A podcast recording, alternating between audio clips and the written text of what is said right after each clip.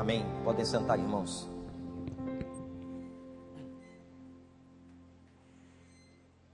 Cidadão conseguiu escapar do cerco da polícia, lá no Morro do Alemão. Não sei exatamente o seu nome, talvez a imprensa divulgue, mas ele ficou conhecido no meio da bandidagem por Mr. M.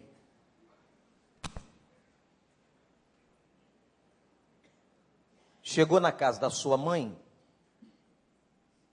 ou em algum lugar que ele encontrou, e a mãe jogou duro com ele.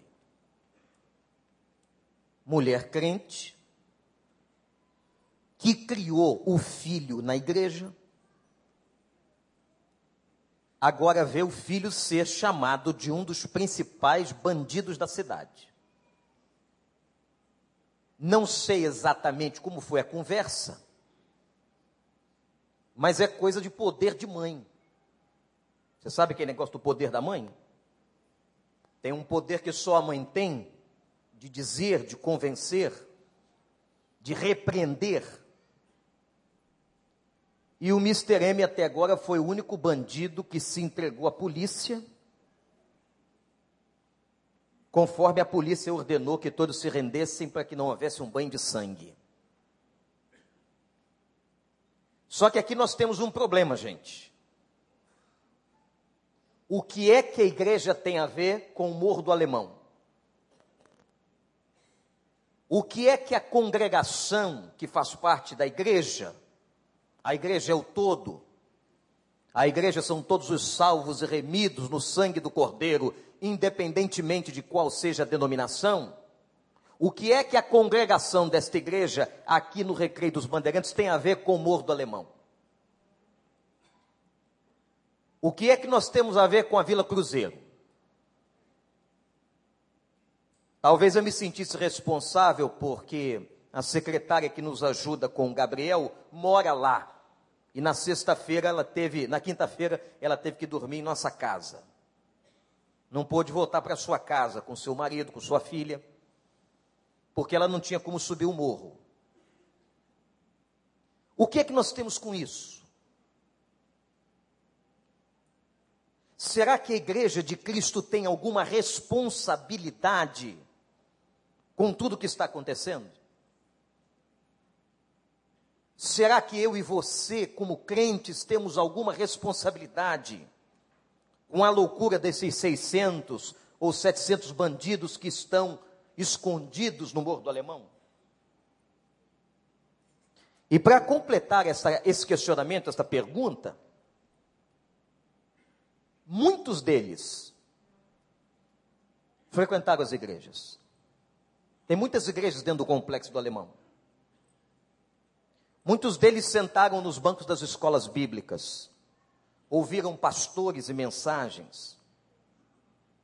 Ora, se isso é verdade, nós falhamos. E, gente, eu quero refletir com os irmãos desta manhã: onde está a nossa falha? Será que essa falha persiste? Será que nós continuamos pregando o Evangelho e este Evangelho ou que nós pregamos não tem feito diferença na vida das pessoas? Vocês já observaram que há 30 anos atrás, quem é mais antigo membro de igreja se lembra que pecado grave numa igreja era uma moça solteira engravidar ou pipocava aqui ou acolá uma história mais estranha de alguém metido com algum tipo de falcatrua. Hoje não. Nós estamos vendo crimes acontecerem com pessoas comuns a nós dentro das nossas igrejas. Onde é que nós estamos falhando? Qual é a nossa responsabilidade? Eu poderia enumerar aqui, irmãos, algumas razões como, por exemplo, dizer aos irmãos que nós estamos orando pouco. Seria uma resposta plausível, aceitável. Eu poderia dizer aos irmãos que nós estamos ensinando pouco a Bíblia nas igrejas.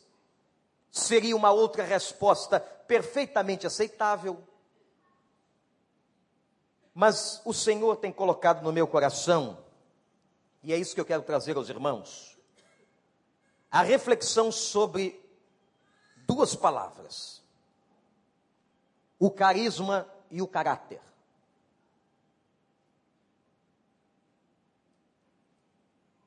Para mim, nós estamos falhando aqui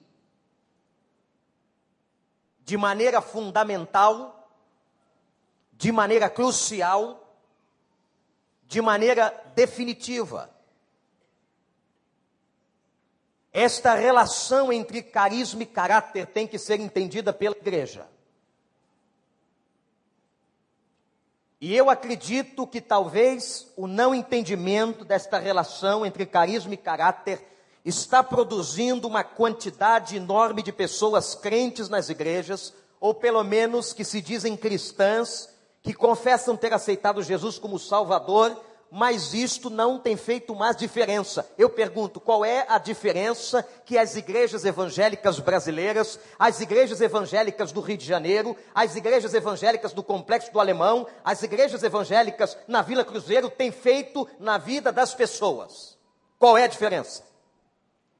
De que adianta nós levantarmos e batermos no peito que hoje somos 30, 40 milhões de crentes? Qual é a diferença que nós temos feito? Quando nós olhamos o Novo Testamento, nós vimos que Jesus salvava as pessoas e chamava para que elas fizessem diferença. Mas o problema para mim está aí.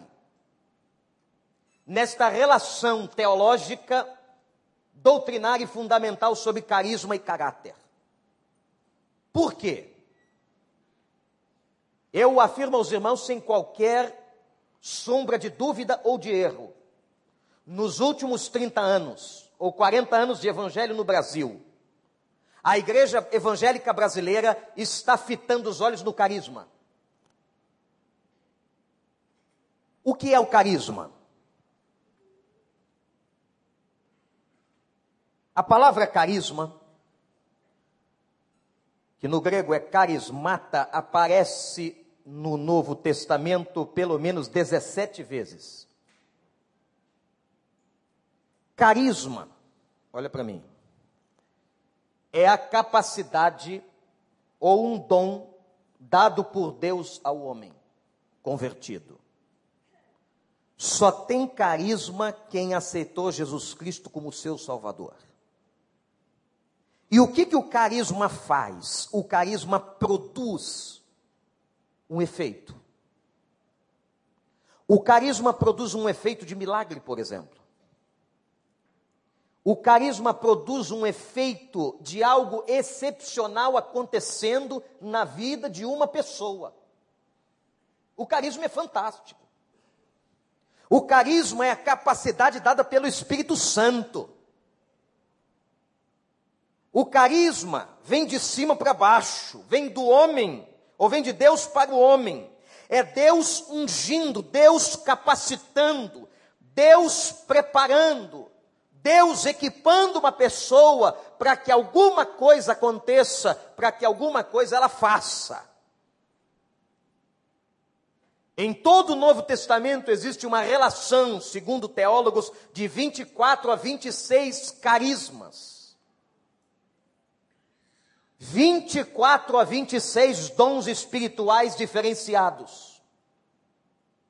Não confundam esses 24 ou 26 dons.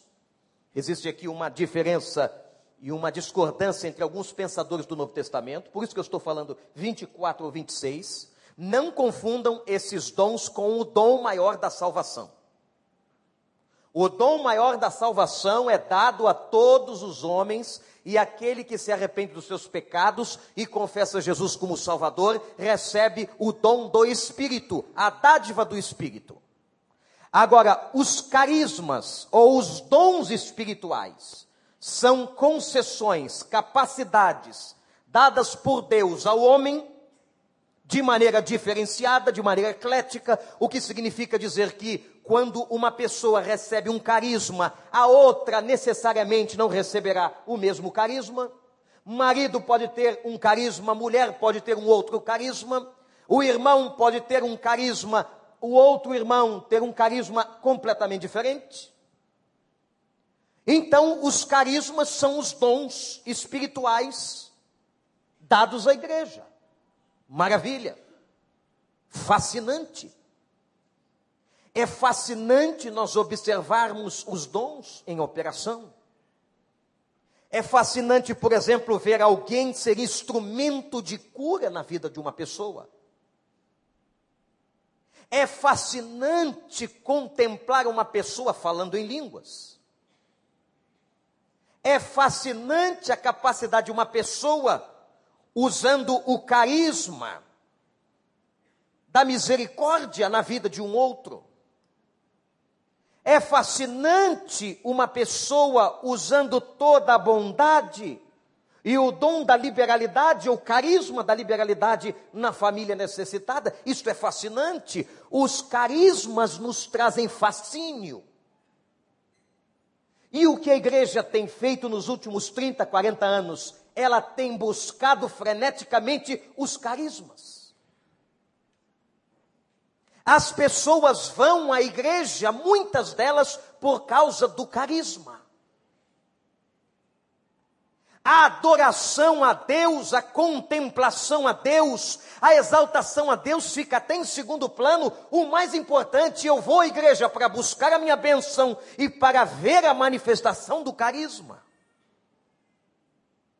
E quem sabe esse Espírito do Senhor não se compadece de mim e não exercita o carisma sobre a minha necessidade. A igreja brasileira, nos últimos 30, 40 anos, tem buscado o carisma.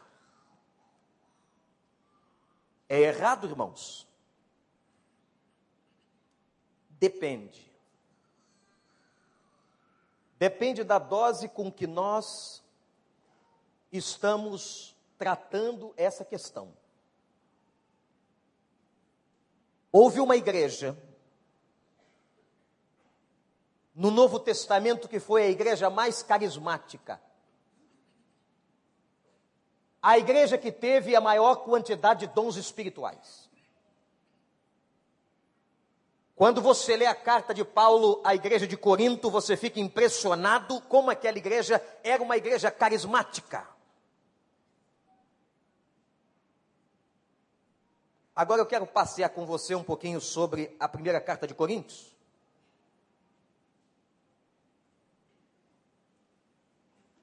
Eu quero mostrar ao irmão em síntese o conteúdo de cada capítulo sem lê-los. Você vai virando a página comigo.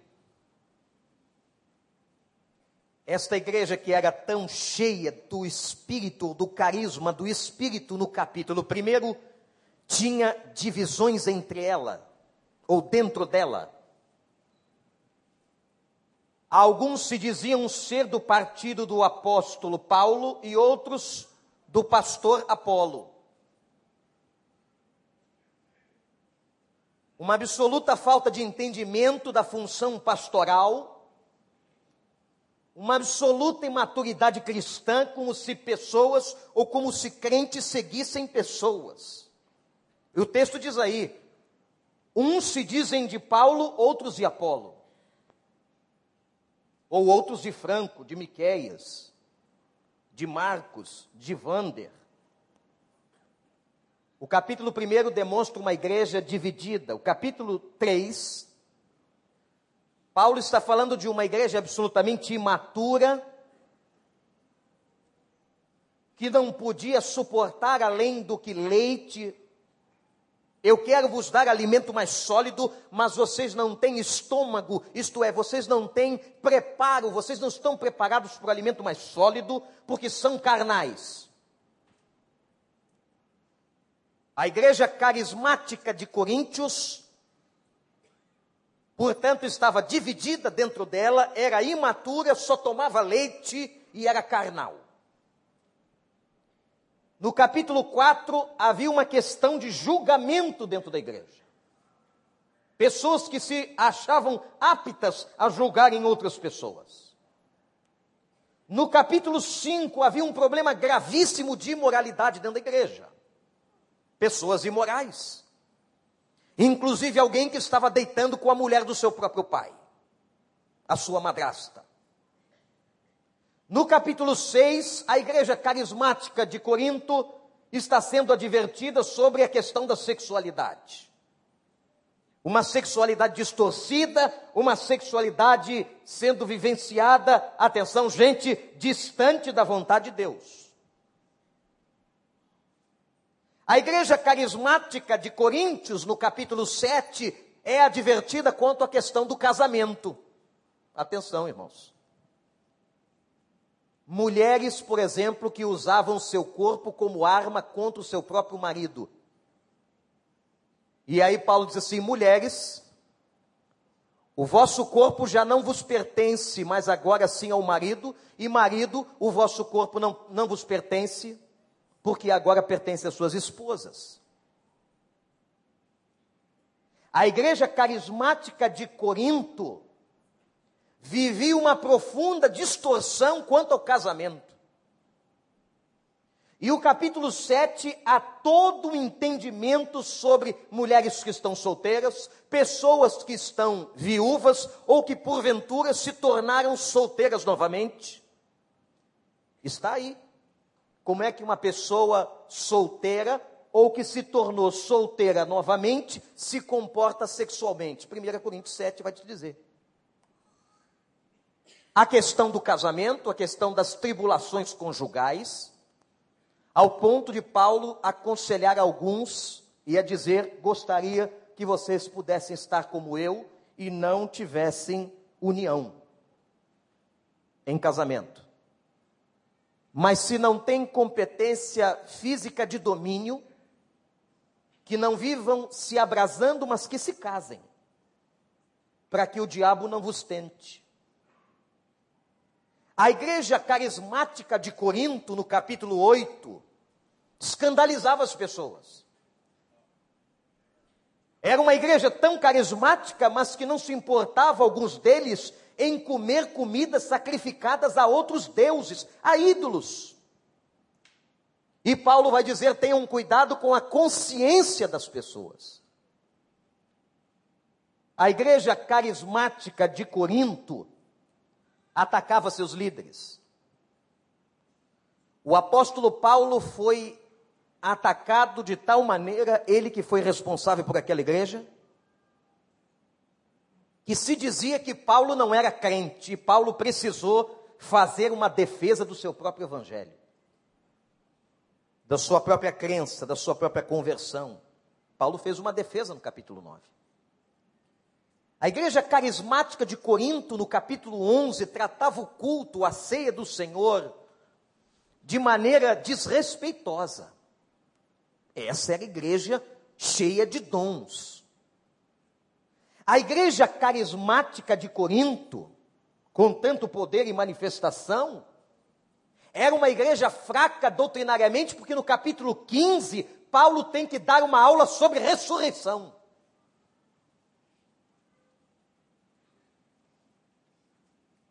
Meus irmãos, nós podíamos ficar aqui muitos meses fazendo uma exegese sobre a igreja de Corinto. Em síntese, a igreja de Corinto era uma igreja carismática, mas tinha problema de caráter. Os irmãos estão entendendo? E veja onde o pastor quer chegar. O problema que estamos vivendo hoje e o porquê que nós não estamos mais fazendo diferença o porquê que tantos que foram criados na igreja hoje estão na criminalidade. É porque talvez nós, todos nós, as nossas lideranças, nós pastores, estamos enfatizando algo apenas no campo do carisma. E esquecemos que o Evangelho de Jesus tem que produzir transformação cotidiana, constante, verdadeira, genuína e que mude a essência das pessoas.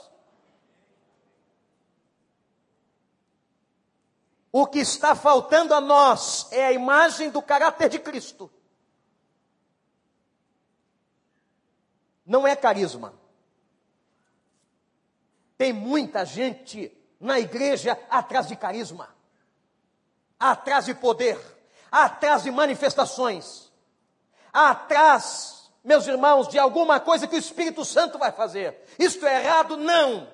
Conquanto essas mesmas pessoas sejam pessoas íntegras no seu caráter. Ou que pelo menos busquem essa integridade. E o que a gente está vendo hoje tem a ver com a gente sim. Não é possível que nós, 30 milhões, sei lá quantos, não façamos diferença na vida das pessoas. Não é possível. Mas eu quero trabalhar um pouquinho, irmão, sobre essa tese. No que, que é caráter? Eu coloquei uma definição. Essa é uma definição teórica clássica que caráter é um conjunto de formas comportamentais mais elaboradas e determinadas pela interferências ou por interferências ambientais, sociais, culturais, que o indivíduo usa para adaptar-se ao meio.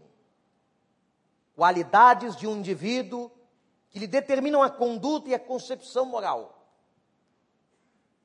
Sabe o que isso quer dizer? Que caráter é aquela parte da nossa personalidade que tem a ver entre, com a nossa escolha entre o bem e o mal. Caráter tem a ver com a nossa escolha entre certo e errado. Caráter tem a ver com conduta. Caráter tem a ver com comportamento. Caráter tem a ver com escolhas. Caráter tem a ver com decisão. Caráter tem a ver com direção de pensamento. Que igreja que nós queremos? Uma igreja carismática, sim. Mas uma igreja onde as pessoas têm caráter. E o caráter de Cristo. Agora quero ler com os irmãos o outro texto de Paulo em Filipenses capítulo 2, versículo 12.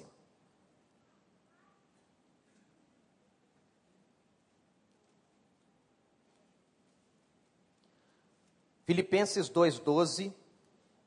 Atenção, gente. Vejam a beleza e a profundidade do texto bíblico.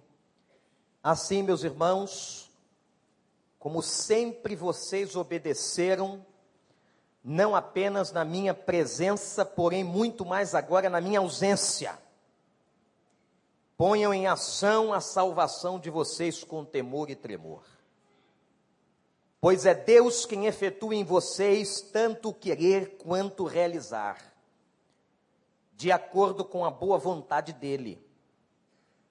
Façam tudo sem queixas nem discussões, para que venham a tornar-se puros, irrepreensíveis, filhos de Deus, inculpáveis, no meio de uma geração corrompida e depravada, na qual vocês brilham como estrelas no universo retendo firmemente a palavra da vida. E assim, no dia de Cristo, eu me orgulharei de não ter corrido, nem ter me esforçado inutilmente. Contudo, mesmo que eu esteja sendo derramado como oferta de bebida sobre o serviço que provém da fé e que vocês têm, o sacrifício que oferecem a Deus, estou alegre e me regozijo com todos vocês. Estejam vocês também alegres alegres e regozijem-se comigo. Esse texto da carta de Filipenses é um dos textos mais extraordinários das cartas paulinas. E aqui Paulo está trabalhando o caráter da igreja de Filipos. A igreja de Filipos era muito diferente da igreja de Corinto. É impressionante que na igreja de Filipos você não vê tantas manifestações em torno do carisma, mas você vê uma igreja muito mais centrada nas questões do caráter.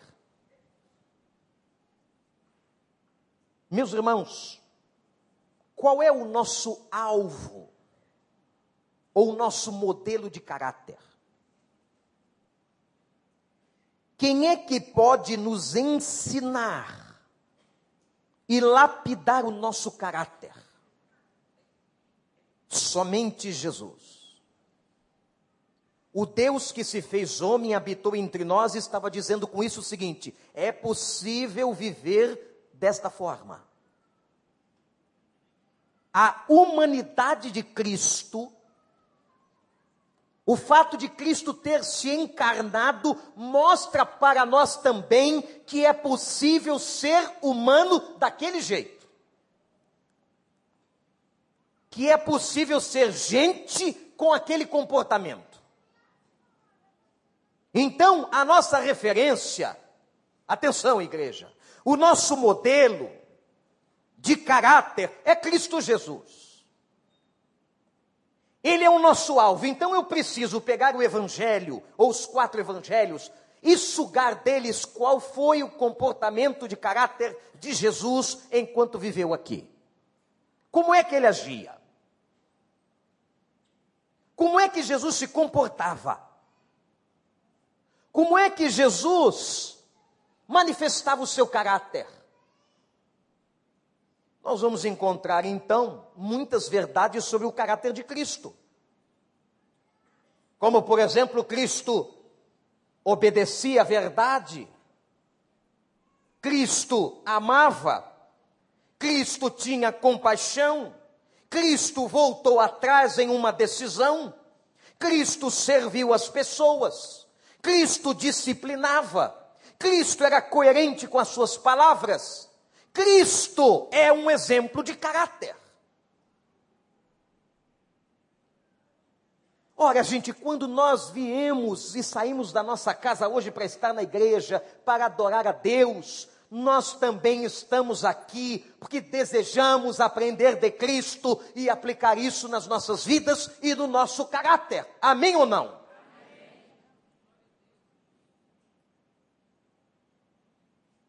Eu quero apontar aos irmãos algumas realidades sobre o caráter humano.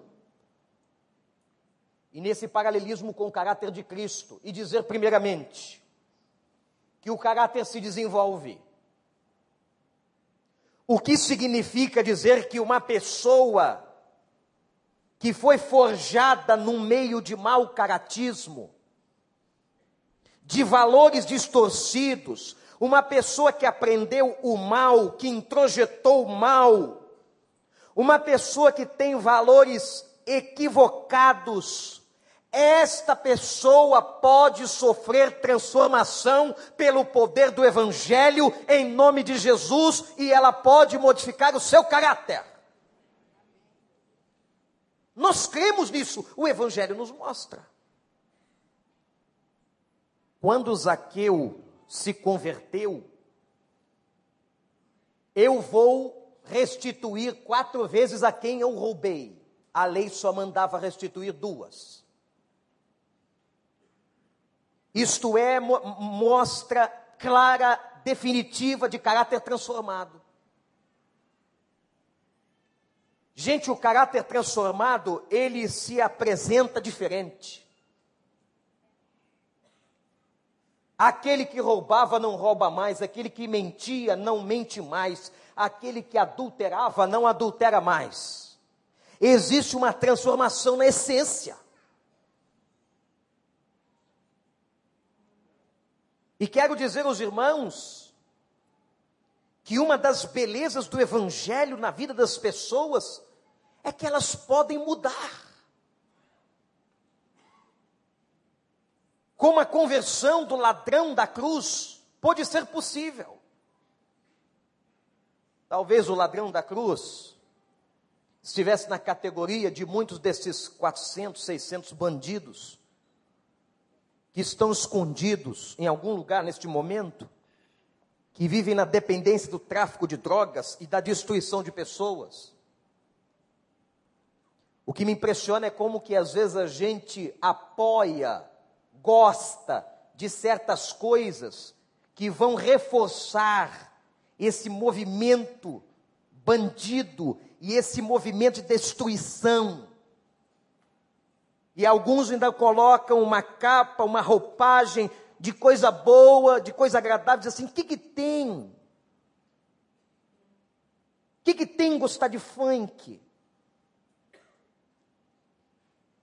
O que, que tem achar bonito as alegorias do carnaval? Parece que não tem nada. São coisas tão inocentes que às vezes ocultam na intimidade a podridão da vida, dos atos e do caráter. E nós apoiamos.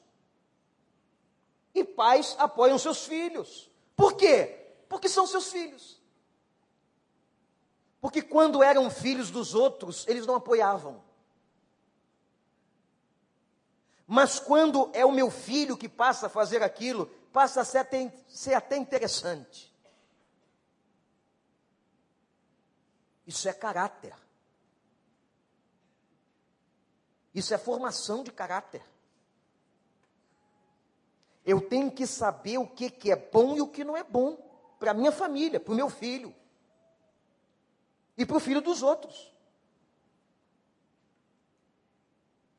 Será que faz bem a uma moça de 17 anos ir para uma boate à meia-noite, sair às 5 horas da manhã?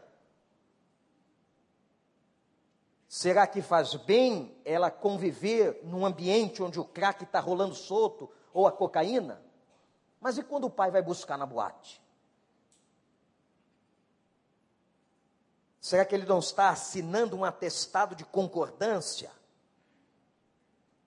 Quando ele admite que seus filhos que estão debaixo da sua tutela, da sua responsabilidade diante de Deus, fazem coisas absurdas e contrárias à palavra e ao princípio do Senhor, será que nós, pais, não seremos responsabilizados como foi responsabilizados como foi Eli?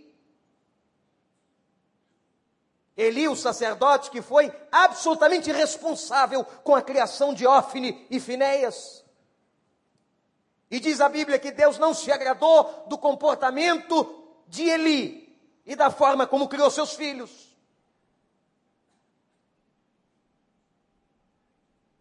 O problema não está no carisma, o problema está no caráter.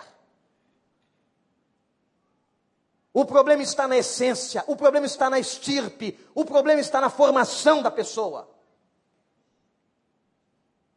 Muita gente carismática e não tem doutrina.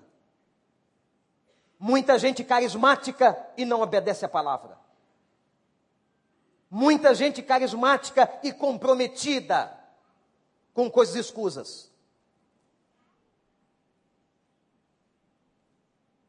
Eu acho que o que Cristo espera de nós é que sejamos aprovados.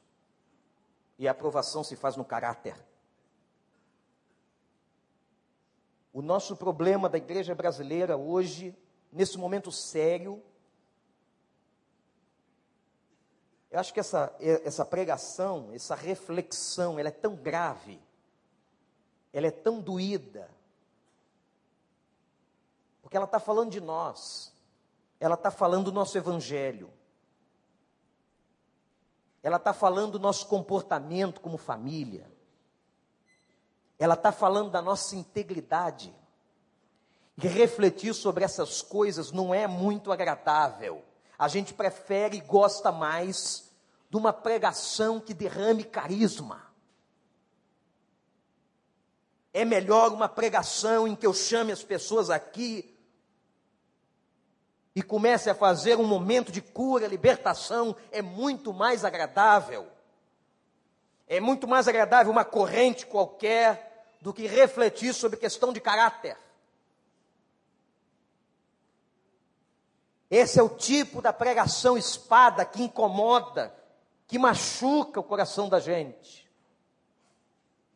Mas, meus irmãos e irmãs, o que nós vimos esta semana tem tudo a ver com a igreja tem tudo a ver com uma igreja que tem se tornado ineficiente. Tem tudo a ver com uma igreja que não tem tido compromisso. Tem tudo a ver com uma igreja com falha de caráter. Tem a ver com a gente. Mas graças a Deus que em Cristo Jesus, Cristo Jesus, O Senhor pode modificar o caráter de qualquer pessoa, inclusive o seu e o meu. E eu quero que você saiba que caráter transformado não é no consultório da psicóloga. E eu digo isso de cadeira, eu sou psicólogo, eu tenho mestrado em psicologia. Me permitam tal exposição. Mas tenho a plena consciência de que a transformação do caráter não acontece na cadeira de um terapeuta. Não acontece no consultório de um médico. Não acontece na competência do direito. Não acontece no acúmulo do conhecimento intelectivo. Não acontece na quantidade de atividade profissional. A transformação do caráter ou a lapidação do caráter se dá na essência do poder do Evangelho.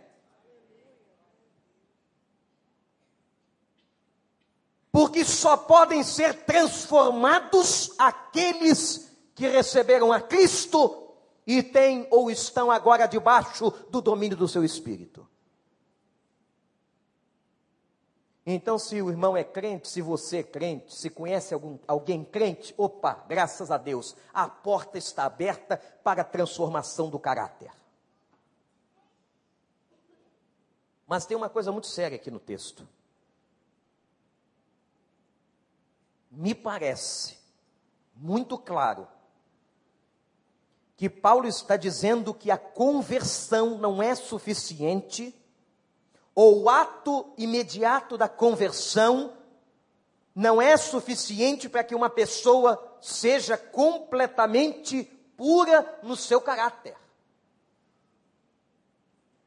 O que é que eu quero dizer com isso, o que o texto está dizendo? Que o fato de uma pessoa levantar a mão, se arrepender dos seus pecados passados, ir à frente, confessar a Jesus, este ato em si, que lhe fez passar pela porta da salvação, não é suficiente para a sua transformação. É por isso, é por isso que o Mr. M ouviu o Evangelho, foi na igreja, talvez levantou a mão, foi na frente, ouviu o pastor, mas não deu continuidade à mudança de caráter. Os irmãos estão entendendo? Então, quando um bebezinho chega, pastor Tiago, ao ministério do pastor Tiago, no discipulado, quando uma pessoa nova convertida se apresenta, ela não está terminando nada, ela está começando um processo de transformação do caráter. E aqui que está o ponto, irmãos. O ponto está no processo, na transformação, na continuidade, no investimento desta mudança. Então, quando você nasce de novo, o Espírito Santo entra em você, batiza você, te dá carismas, mas agora ele quer trabalhar o teu caráter. Agora, olhem que interessante, o versículo 12 do texto de Filipenses. O versículo 12, meus irmãos, mostra para nós que a salvação que nós recebemos precisa ser desenvolvida. Coloquem, oponham em ação a salvação de vocês com temor e tremor. Ou em outras versões da Bíblia, desenvolvam a salvação que receberam em Cristo. O que é isso? O que é colocar esta salvação em desenvolvimento? É exatamente a lapidação do caráter. É o processo que chamamos de santificação. E agora, uma vez salvo, você vai se submeter a esta a este torneamento, a esta lavagem, a esta purificação do caráter. Por isso que a vida cristã, ela é uma construção entre nós e o Senhor. Dietrich Bonhoeffer, citado aqui várias vezes por alguns pregadores, teólogo alemão, preso pelo nazismo, morreu dias antes do fim da Segunda Guerra Mundial. Pregou com veemência no final da sua vida sobre a baratização da graça de Deus. Que história é essa? De que porque você é salvo ou porque Deus te perdoa, você continuar pecando?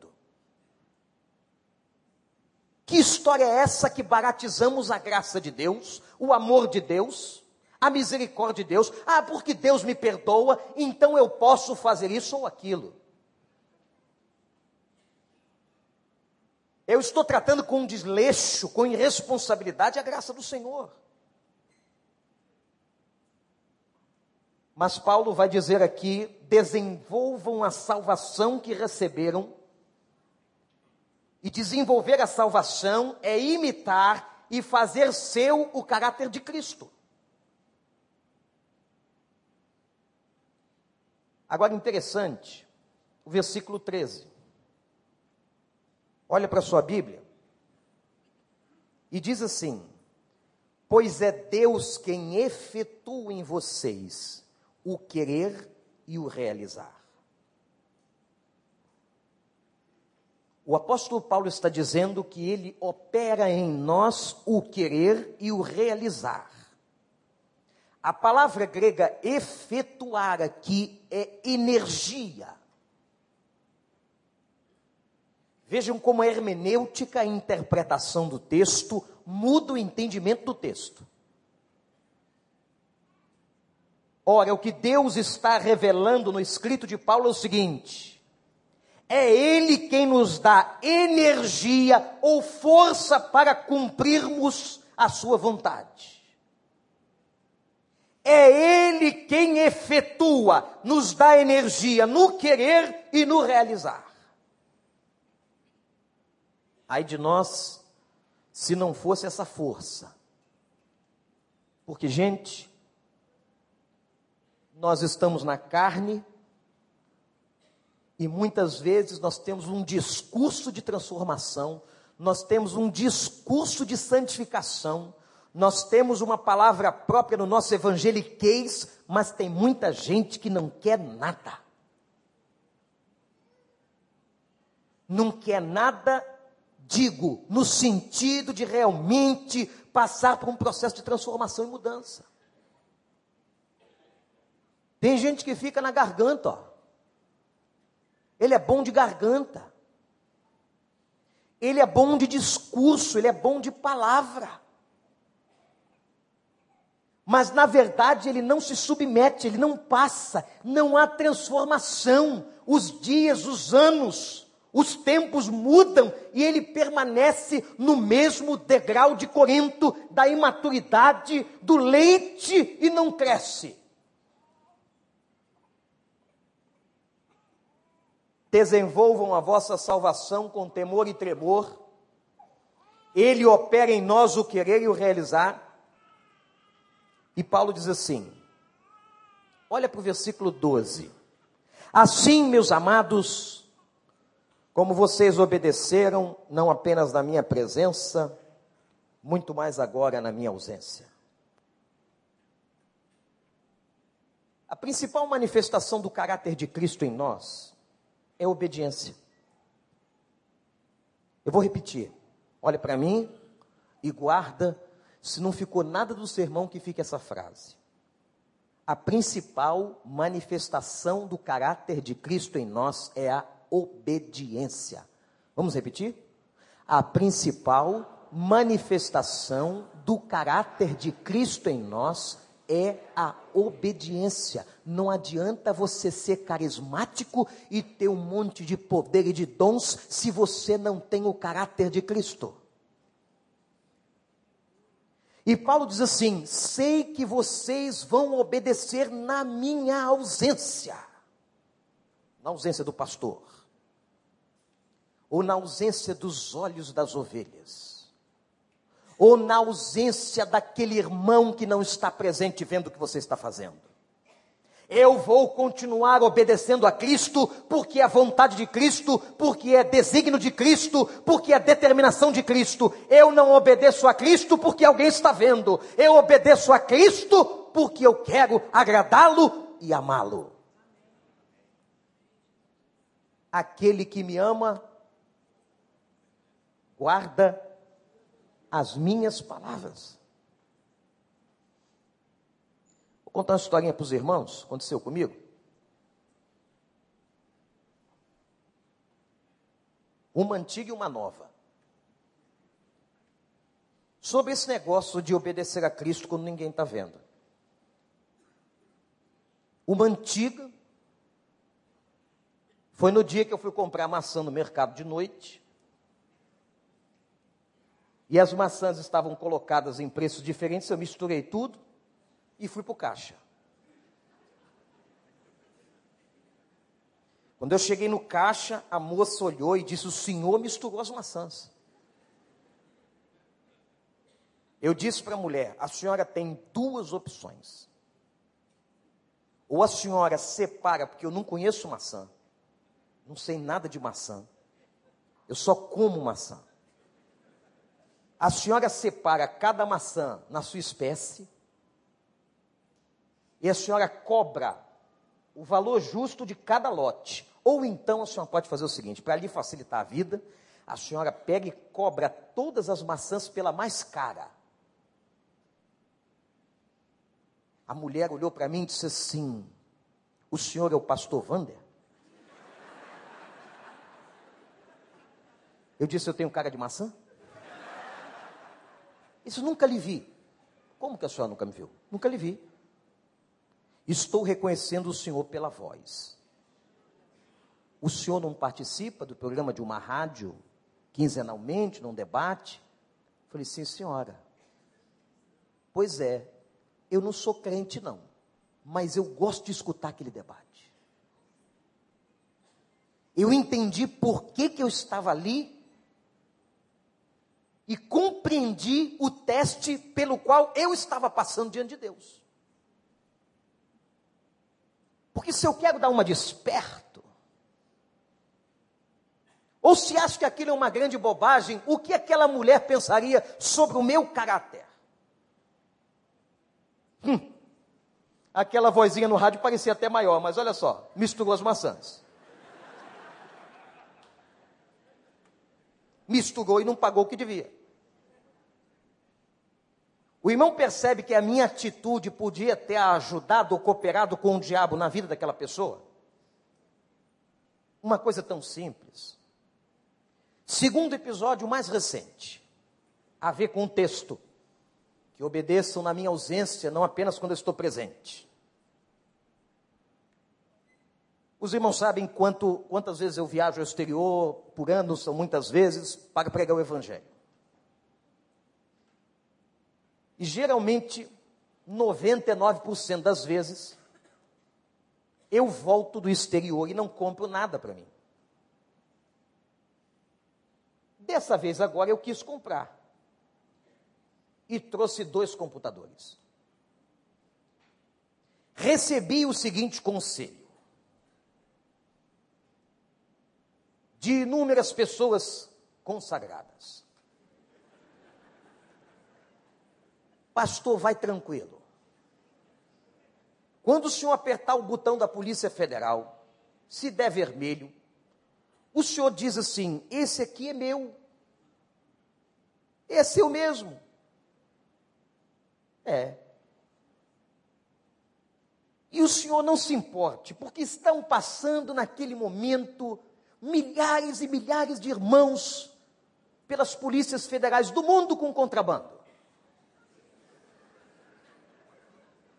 Não há dificuldade, não é, Deus não se importa, isso é uma bobagem. Aliás, um país lá fora tão rico e nós aqui tão pobres, isso é uma besteira. Meus irmãos, você ouve tanta coisa dos irmãos consagrados, você fica até balançando na fé.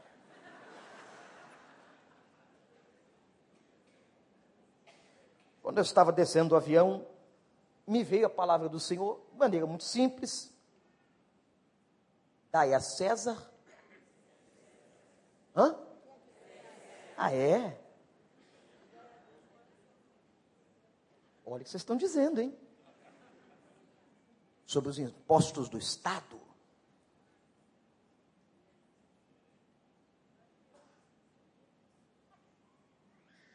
Cheguei diante de uma delegada e ela perguntou veementemente com clareza. E tinham dois homens um pouco mais distantes. Um deles, um senhor forte, negro, que olhava atentamente a minha passagem. E ela perguntou: O senhor traz alguma coisa do exterior que tem que declarar? Sim, senhora. Me encaminhou uma sala, me fez descrever o que eu trazia e me fez pagar 50% sobre o valor excedido. Não é assim, delegados? Não é assim, doutor? Pois bem, quando eu saio do Banco Safra com a boleto de pagamento para devolver a mulher, aquele homem que estava em pé me olhando disse: Pastor Wander, estou aqui lhe observando.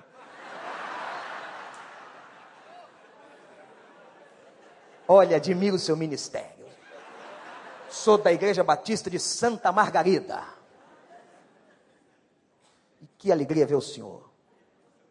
Só que ele só teve essa alegria toda depois que eu declarei Era bimbo de igreja. Meus irmãos, será que eu estou conseguindo traduzir sobre aquilo que é caráter de Cristo?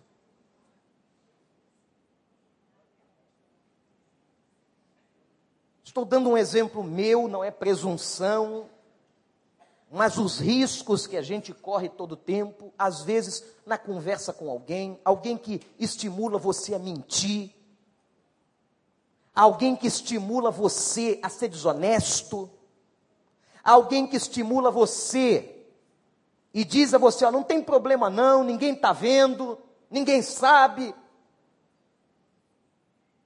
E nós vamos criando um evangelho com pessoas com um evangeliquez perfeito, com uma linguagem perfeita, muitos buscando carisma, mas ruins de caráter.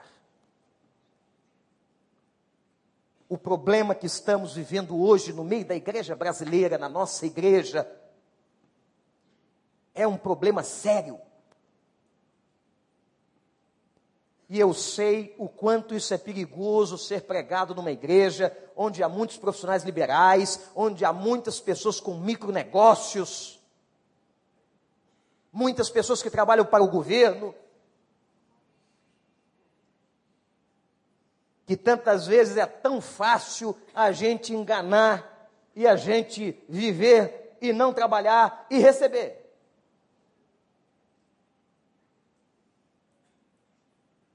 O nosso problema hoje é caráter, não é carisma. Carisma não vai faltar, porque Deus vai sempre dar competência à sua igreja, vai sempre preparar a sua igreja, mas o problema é obediência, é caráter. Seja na minha ausência ou na minha presença. E diz Paulo: façam isso com temor e tremor Honre ao Senhor com temor e tremor. Você não tem que obedecer a Deus porque o pastor está vendo ou porque alguém está te observando. O que é temor na Bíblia? Temor é respeito. Temor é respeito a Deus. E é isso que temos que fazer. Vou respeitá-lo e vou amá-lo. E Provérbios 28, 14 diz: Feliz é o homem constante no temor do Senhor. Feliz é o homem constante no temor do Senhor. Quero concluir dizendo aos irmãos que nós temos tudo a ver com a história do alemão, com a história do Mister Máscara, Mr. M, e com todos aqueles, e com todas as pessoas que passam pelas nossas igrejas. Paulo diz que algumas evidências marcam uma pessoa temente a Deus e uma pessoa de caráter. Paulo diz que essa pessoa é uma pessoa que não murmura. o murmurador, aliás, uma das coisas mais abomináveis do Velho Testamento eram pessoas murmuradoras. Eles não murmuram, segunda evidência, não vivem em contenda. Tem gente, talvez não esteja sentado aqui, mas tem gente que só vive brigando. É briga em casa, é briga na igreja, é briga no trabalho, é briga nas relações, vive brigando. Gente, a paz de Cristo seja o árbitro. Murmurações, contendas. E uma outra evidência, diz o apóstolo, é vida sem mácula. Em que você pode ser, como diz o texto, luz ou luzeiro a expressão luzeiro é portador da luz. Nós carregamos a luz. A luz está em nós. A luz é Cristo. Nós irradiamos a luz. Mas como uma pessoa pode irradiar a luz com lustre sujo?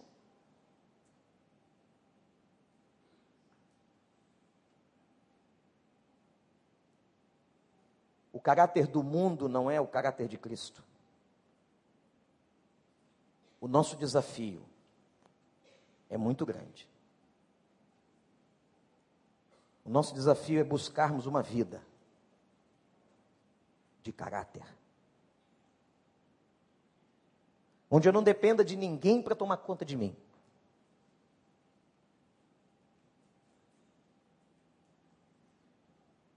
Onde nós vamos viver de maneira íntegra. Não somos impecáveis, não, erramos sim. Mas não vivemos amarrados ao erro e nem planejamos ou maquinamos o mal. Que Deus nos ajude a sermos reconhecidos por pessoas de caráter em Cristo Jesus. Que Deus nos perdoe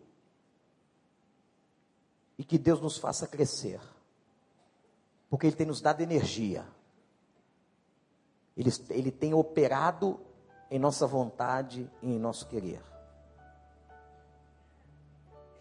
Feche seus olhos e ore ao Senhor.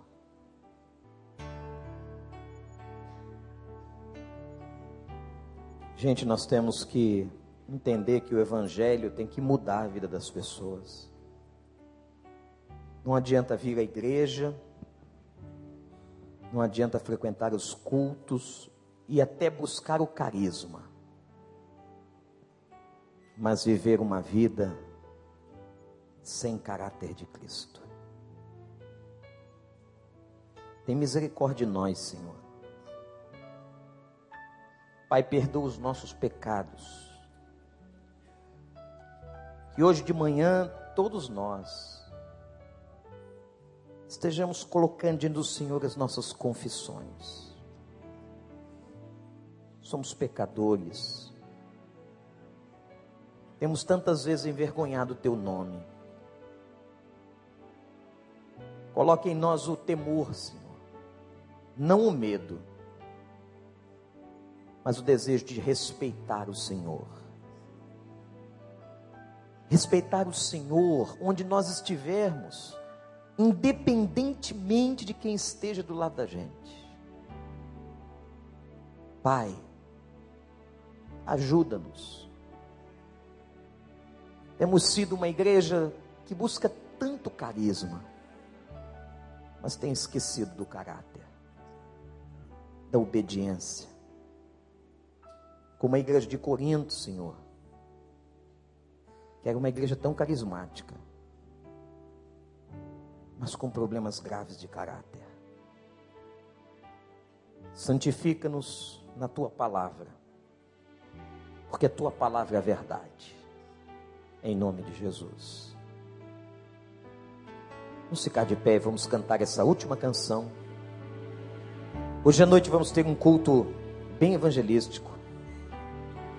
Nós vamos falar sobre esses fogos que incendeiam carros, portas e cidades. Deus vai falar ao nosso coração. Esteja aqui às 19h30. Nós vamos agora cantar. Que seja o pós-lúdio deste momento de adoração coletiva.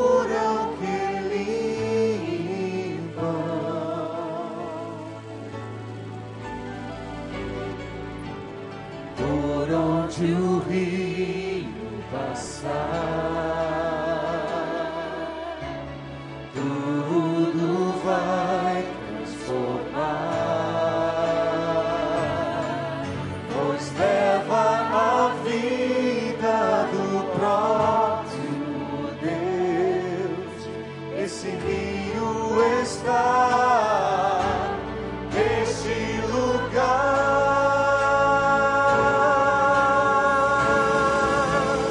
Quero beber Do teu rio, do Senhor. teu rio, Senhor. Sacia, Sacia minha sede, lava o meu interior. lava o meu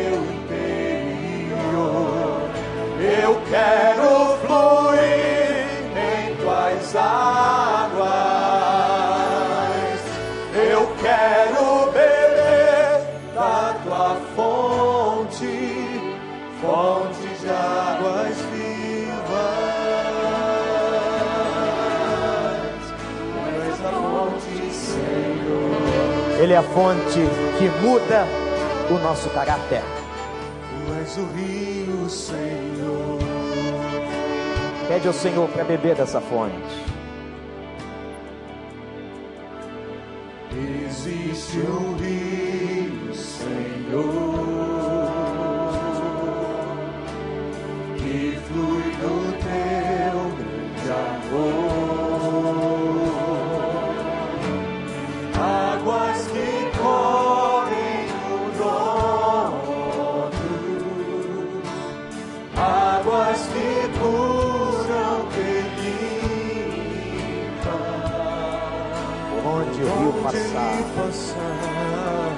vai ser transformado nas nossas vidas.